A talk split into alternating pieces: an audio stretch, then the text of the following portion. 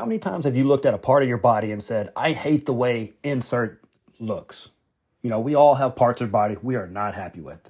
It's a problem area because you are genetically predisposed to carry fat in that area.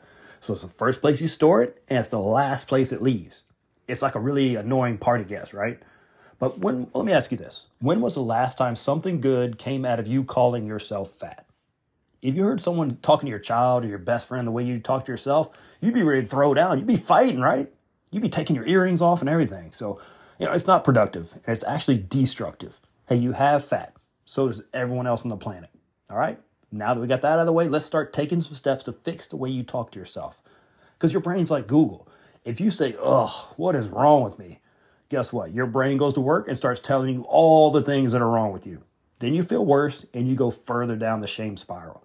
Instead, try this. Start asking yourself good questions like, what is going right for me right now? Or what seems to be working for me right now? Then your brain can help you realize how awesome you truly are. Then you're coming from a place of empowerment, not fear. You don't want to come from fear, okay? When you feel empowered, you feel worthy of changing your body and the magic will start happening. I promise you. Hey, all right, I can feel your doubt creeping in and I get it, okay? But put it to the test.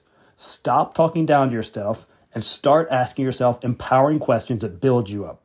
When you do talk to yourself negatively, and you will, it's okay, catch it and correct it. Words are very powerful tools. Use them to build yourself up rather than tearing yourself down. You can't change a body you hate.